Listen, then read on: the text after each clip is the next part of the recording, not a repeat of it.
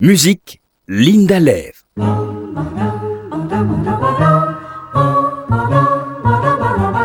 Et la voix intermédiaire, elle se situe entre la soprano et la contralto. Elle est à la fois légère et capable d'une grande richesse d'expression. Nous parlons de la mezzo-soprano. La qualification de mezzo-soprano est devenue courante au XIXe siècle pour désigner les voix de femmes moins virtuoses dans les aigus mais plus puissantes dans les graves.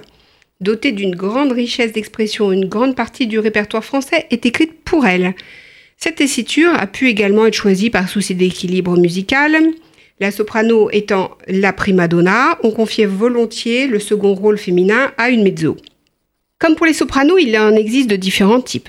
La mezzo-soprano léger, c'est la voix de personnages travestis ou de jeunes pages espiègles, comme chez Rubin dans Les Noces de Figaro.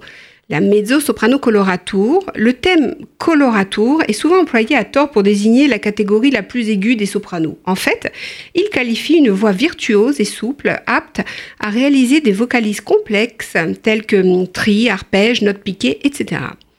Enfin, la mezzo-soprano dramatique. Sa voix éclatante et profonde est attribuée à des rôles sombres et puissants qui pourraient avoir tendance à voler la vedette de la soprano prima donna.